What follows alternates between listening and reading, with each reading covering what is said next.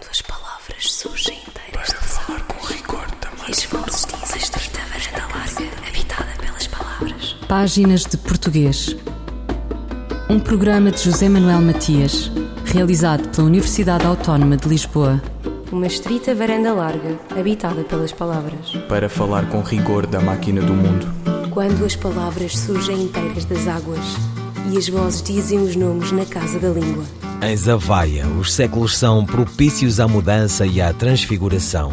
Sofia de Melo Brainer Anderson convoca o mar Egeu para a vila, agora cidade, que foi a Lacóbriga romana, a Zavaia árabe e a Lagos de hoje.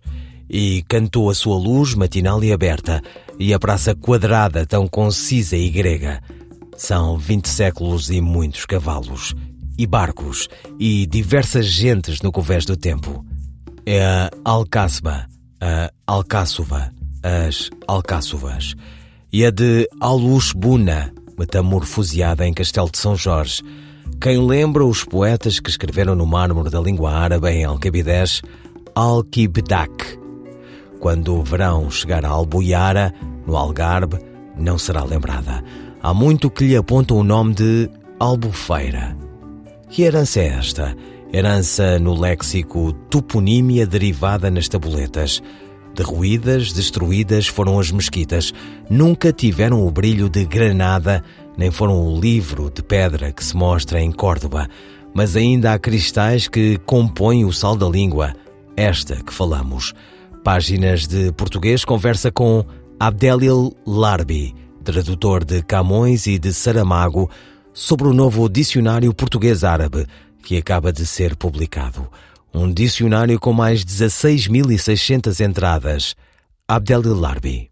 Porque eu sou aqui professor eh, de língua árabe eh, no Nova na, na CSH, e tenho contactos com, portanto, com alunos, eh, portanto, e senti a falta de um dicionário aqui de duas fases. Eh, primeira, eh, como estrangeiro, como cidadão, aqui viver eh, em Portugal.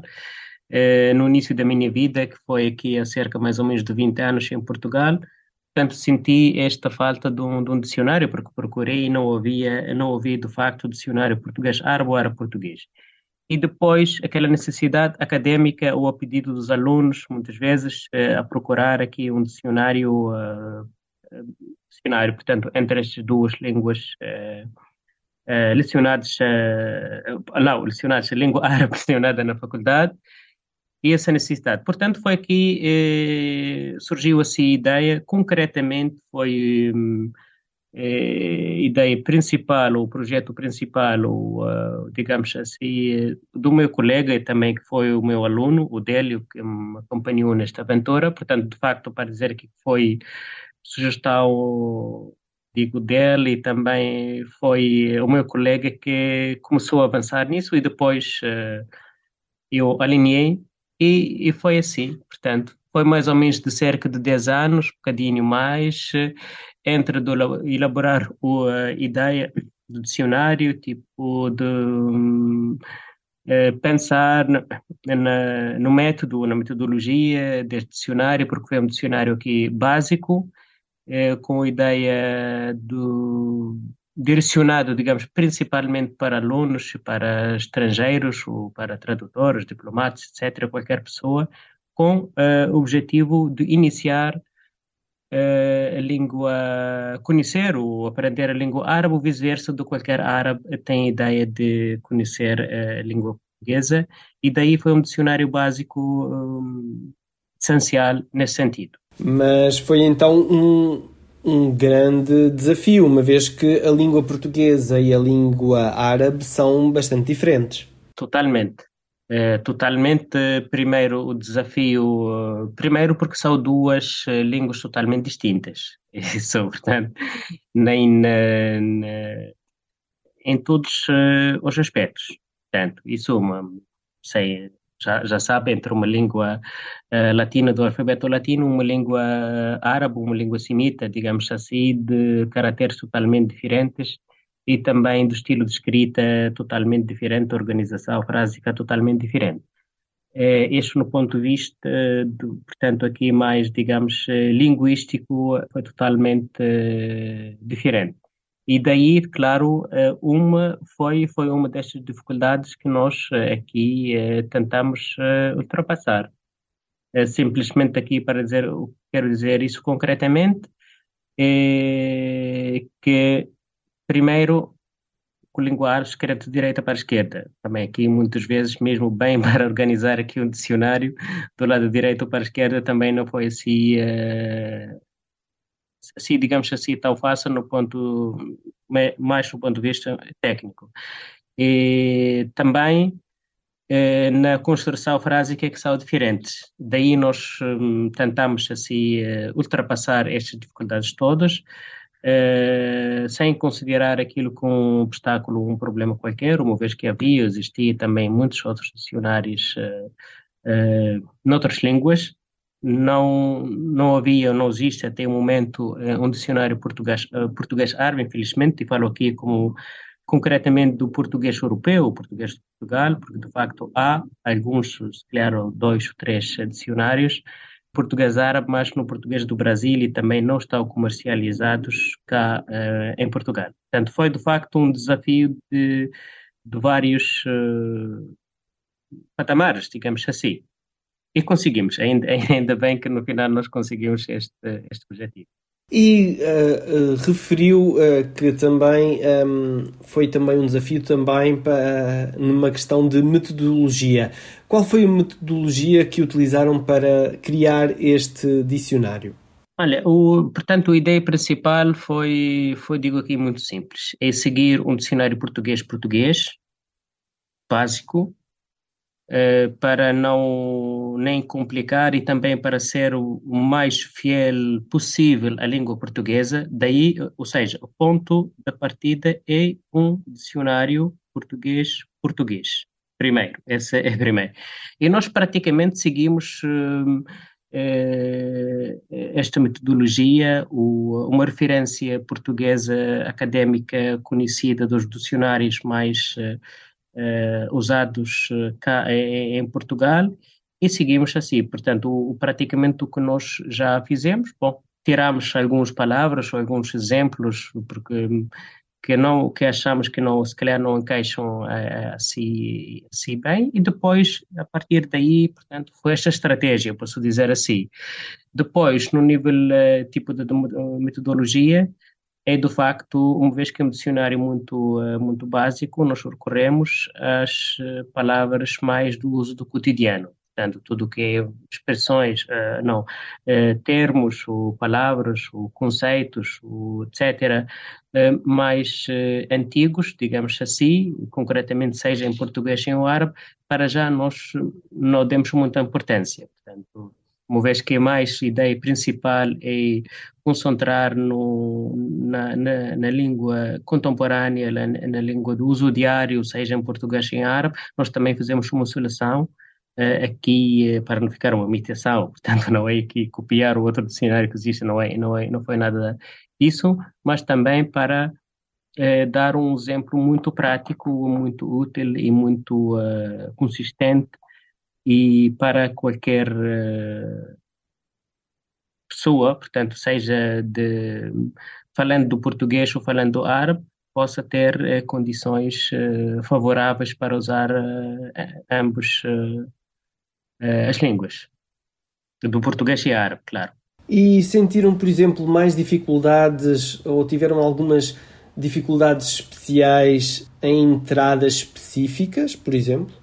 Uh, sim, de facto, se uma vez. Bom, não, não foi assim muita coisa, mas uh, muitas vezes o palavras. Uh, o que eu desconheço e não tenho aquela certeza absoluta, ou seja, de um conceito mais típico português ou vice-versa, nós não queremos aventurar neste tipo de coisas. Assim, são palavras que não estou a lembrar agora, mas de facto enfrentamos isso. Muitas vezes também no nível de exemplos. Este dicionário Uh, além de termos, de, uh, de, palavras, tem aqui frases, certo? tem expressões, tem exemplos, para ajudar qualquer falante, seja do árabe ou do português, possa usar uma palavra portuguesa, por exemplo, numa frase escrita em português simples.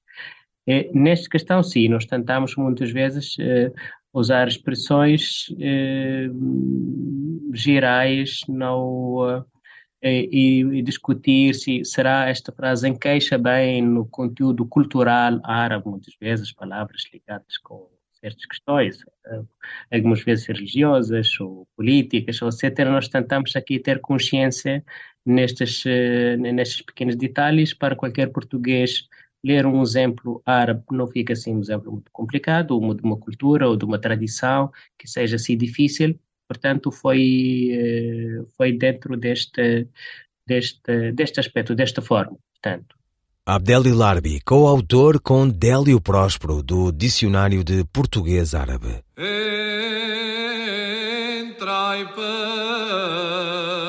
Ouvi agora, senhores, o cante alentejano. Ele é depois do trigo e do joio, ele é património imaterial da humanidade. Entrai pastores, canta o agrupamento 4 ao Sul alentejano. Entrai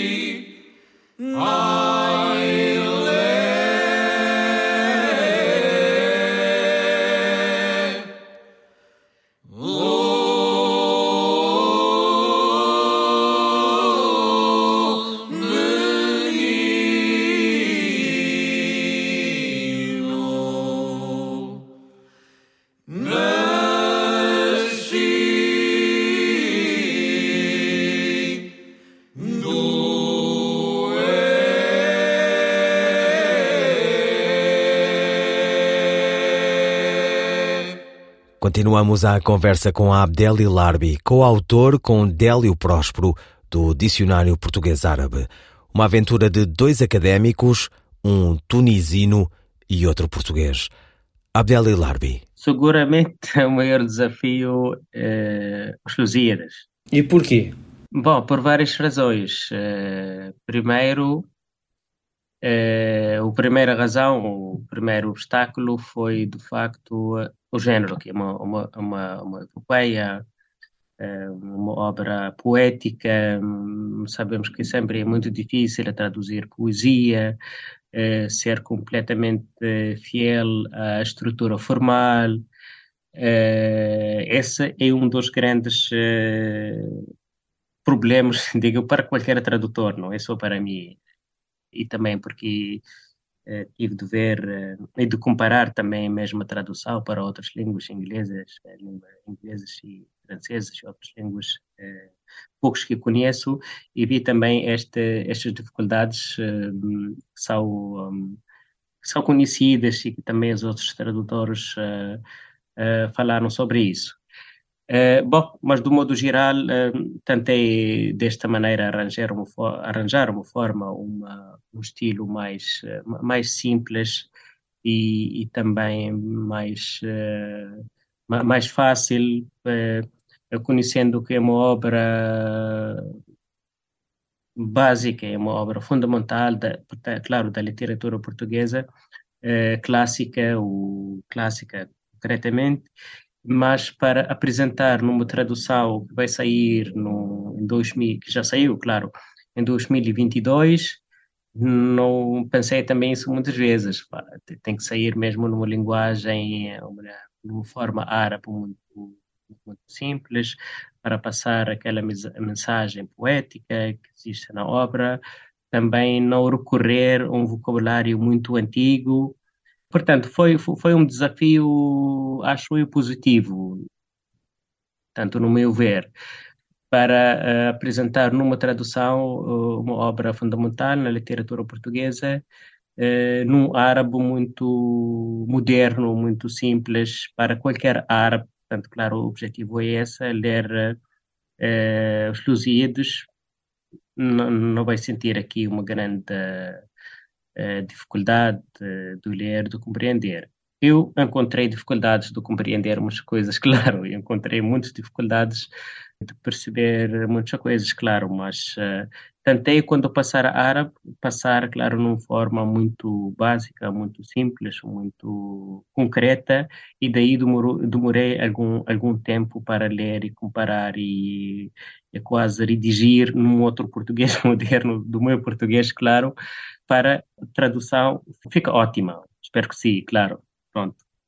Foi obra, foi obra, grande obra que encontrei mais dificuldades, mas acho que, acho que no final eh, hum, consegui, consegui o objetivo, objetivo principal e, e espero que eh, também eh, publicar uma segunda edição da mesma, da mesma obra, mas como uma nova, não digo nova tradução, mas sim sentido o facto que é preciso mais do uh, pôr notas, uh, ou fazer uma, uma introdução, porque depois recebi alguns uh, observações de alguns colegas aqui árabes que não entendiam várias coisas. Acho que vai fazer falta tipo, tipo um, um guião, uma, uma explicação, uma introdução, um notes aqui para algumas questões ali que, que, de, que deve ser, deve ser fazer, portanto, na, na próxima edição. E, e, por exemplo, em relação ao Memorial do Convento, por exemplo, porque José Saramago tem uma, uma escrita muito peculiar, foi também difícil uh, uh, passar esta, essa maneira de escrever para o árabe ou, ou não? Foi, foi, foi, foi fácil? Não, não, é verdade. É verdade, também não foi difícil. Portanto, esta foi a obra mais difícil. Uh, não, menos difícil do que as Lusíadas. Mas comparativamente com as outras obras, foi a obra mais difícil.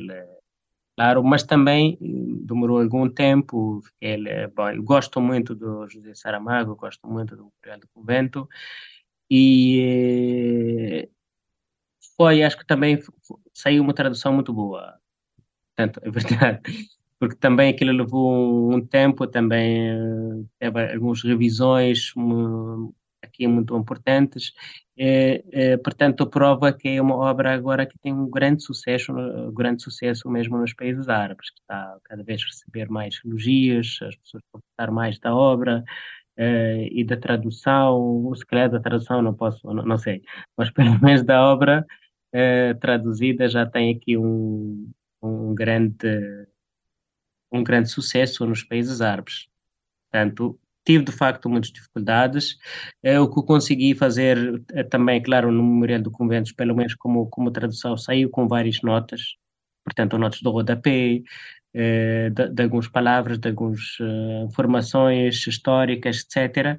De facto, uh, achei, achei como obra ou como tradução ficou, ficou bem, ficou bem, de facto. Abdeli Larbi, professor na Universidade Nova de Lisboa e tradutor, sobre a experiência de verter para árabe obras como os Lusíadas ou o Memorial do Convento de José Saramago. Camões foi o maior desafio, confessa Abdeli Larbi.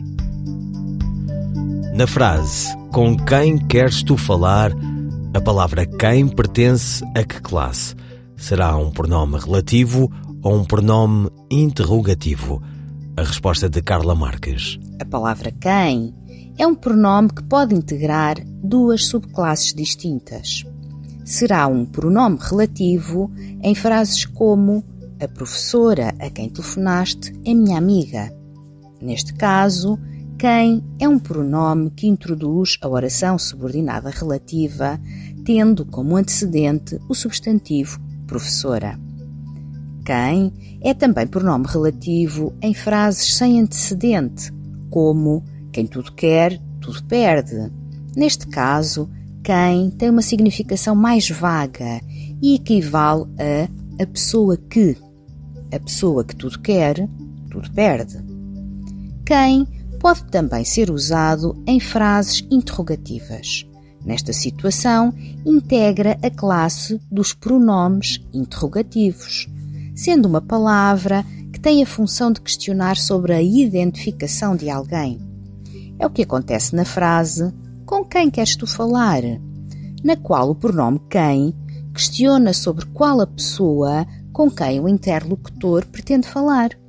Nesta situação, quem será então um pronome interrogativo? Carla Marques, linguista.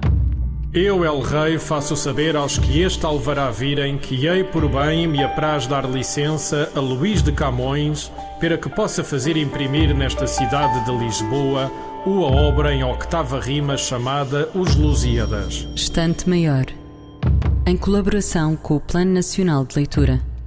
Adalberto Alves é um dos grandes entusiastas, estudiosos, tradutor e tudo da poesia árabe. Organizou antologias, traduziu os poetas árabes que habitaram no território que é hoje Portugal. O destaque vai para Al-Mutamid, que ficou conhecido como o Rei Poeta. Ao passar junto de David, ela arrebatou-me o manto e logo lhe perguntei: Por que me detestas tanto? Ao que ela me respondeu: Por que é que passas, ó oh rei, sem me dares a saudação? Não basta beberes-me o sangue que te aquece o coração? Um poema de Al-Mutamid, lido pela atriz Maria Henrique, poeta que nasceu em 1040 em Beja e onde passou a infância.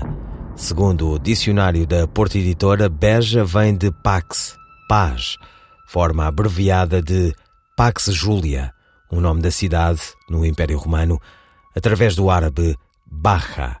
Al-Mutamid ibn Abad era filho do rei da Taifa de Sevilha. Ouviram páginas de português, pode voltar a ouvir em RTP Play, as despedidas de José Manuel Matias, Luís Carlos Patraquim, Miguel Roque Dias e Miguel Van der Kellen. Quando as palavras surgem